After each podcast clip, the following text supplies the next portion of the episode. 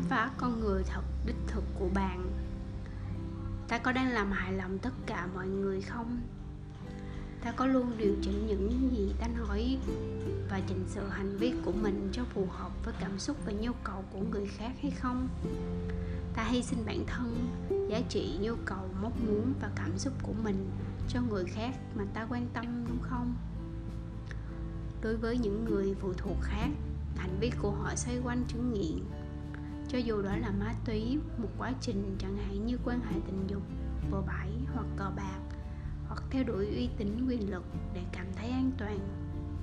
Ta dừng mắt trưởng tự xa lánh bản thân, một sự xa lạ với con người thật của chính mình. Ta bị ngắt kết nối khỏi con người thật đích thực của mình. Đây là cảm giác trống rỗng mà chúng ta cảm thấy khi một mối quan hệ kết thúc đạt được thành công hoặc khi cai nghiện đó được gọi là căn bệnh của một cái tôi lạc lối. Cảm giác. Nhiều người phụ thuộc rất hòa hợp với cảm xúc của người khác, nhưng lại phủ nhận cảm xúc của chính mình. Họ có thể biết rằng họ đang buồn, nhưng không thể gọi tên những gì họ cảm thấy. Họ có thể đặt tên cho một cảm giác, nhưng hợp lý hóa hoặc giảm thiểu nó hoặc cảm giác chỉ được biết đến bằng trí tuệ chứ không phải hiện thân thường thì điều này là do sự xấu hổ, vô thức, nội tâm từ thời thơ ấu. Trong các mối quan hệ, những người phụ thuộc cảm thấy có trách nhiệm với cảm xúc của người khác. Họ tập trung vào đối tác của mình và họ thường đồng cảm với đối tác hơn là với chính mình. Nhu cầu. Họ cũng từ chối nhu cầu của họ, đặc biệt là nhu cầu về tình cảm.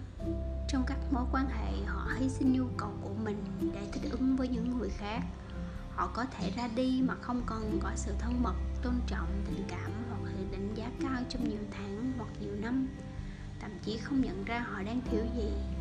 Thông thường đó không phải là một lựa chọn có ý thức vì họ không nhận ra nhu cầu của mình hoặc tin rằng chúng quan trọng. Họ cũng từ chối nhu cầu của họ khi họ còn độc thân. Họ có thể chăm sóc bản thân về thể chất và có thể như là một hình mẫu của vẻ đẹp hoặc sức mạnh thể chất nhưng lại bỏ qua các nhu cầu quan hệ tình cảm. Bạn có thể làm gì để chỉnh sai lầm trên? Bắt đầu viết nhật ký về cảm xúc, mong muốn và nhu cầu của bản thân. Hãy tự hỏi bản thân, tôi đang cảm thấy gì? Điều chỉnh cơ thể của mình, chính xác bên trong, xác định bên trong.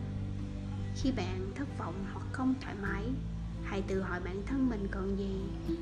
So sánh so sánh danh sách những gì bạn muốn làm và những gì bạn phải làm. Điều gì ngăn cản bạn làm những gì bạn muốn? Bắt đầu làm những gì bạn muốn. Hãy xác thực trong giao tiếp của bạn và học cách quyết đoán.